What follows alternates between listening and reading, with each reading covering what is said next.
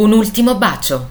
Carlo, Stefano Accorsi, ventinovenne, aspetta un figlio dalla fidanzata Giulia, Giovanna Mezzogiorno, ma rimane incantato dalla sensuale innocenza di Francesca, Martina Stella, un'effervescente ragazza di 18 anni, conosciuta al matrimonio dell'amico Marco. Tra i due nasce una travolgente attrazione che porterà Carlo a tradire Giulia con la giovane Francesca, con la prima ignara di tutto e alle prese con i preparativi in vista della nascita della loro figlia.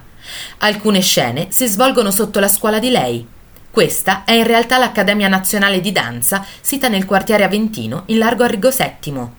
Il film è L'ultimo bacio di Gabriele Muccino.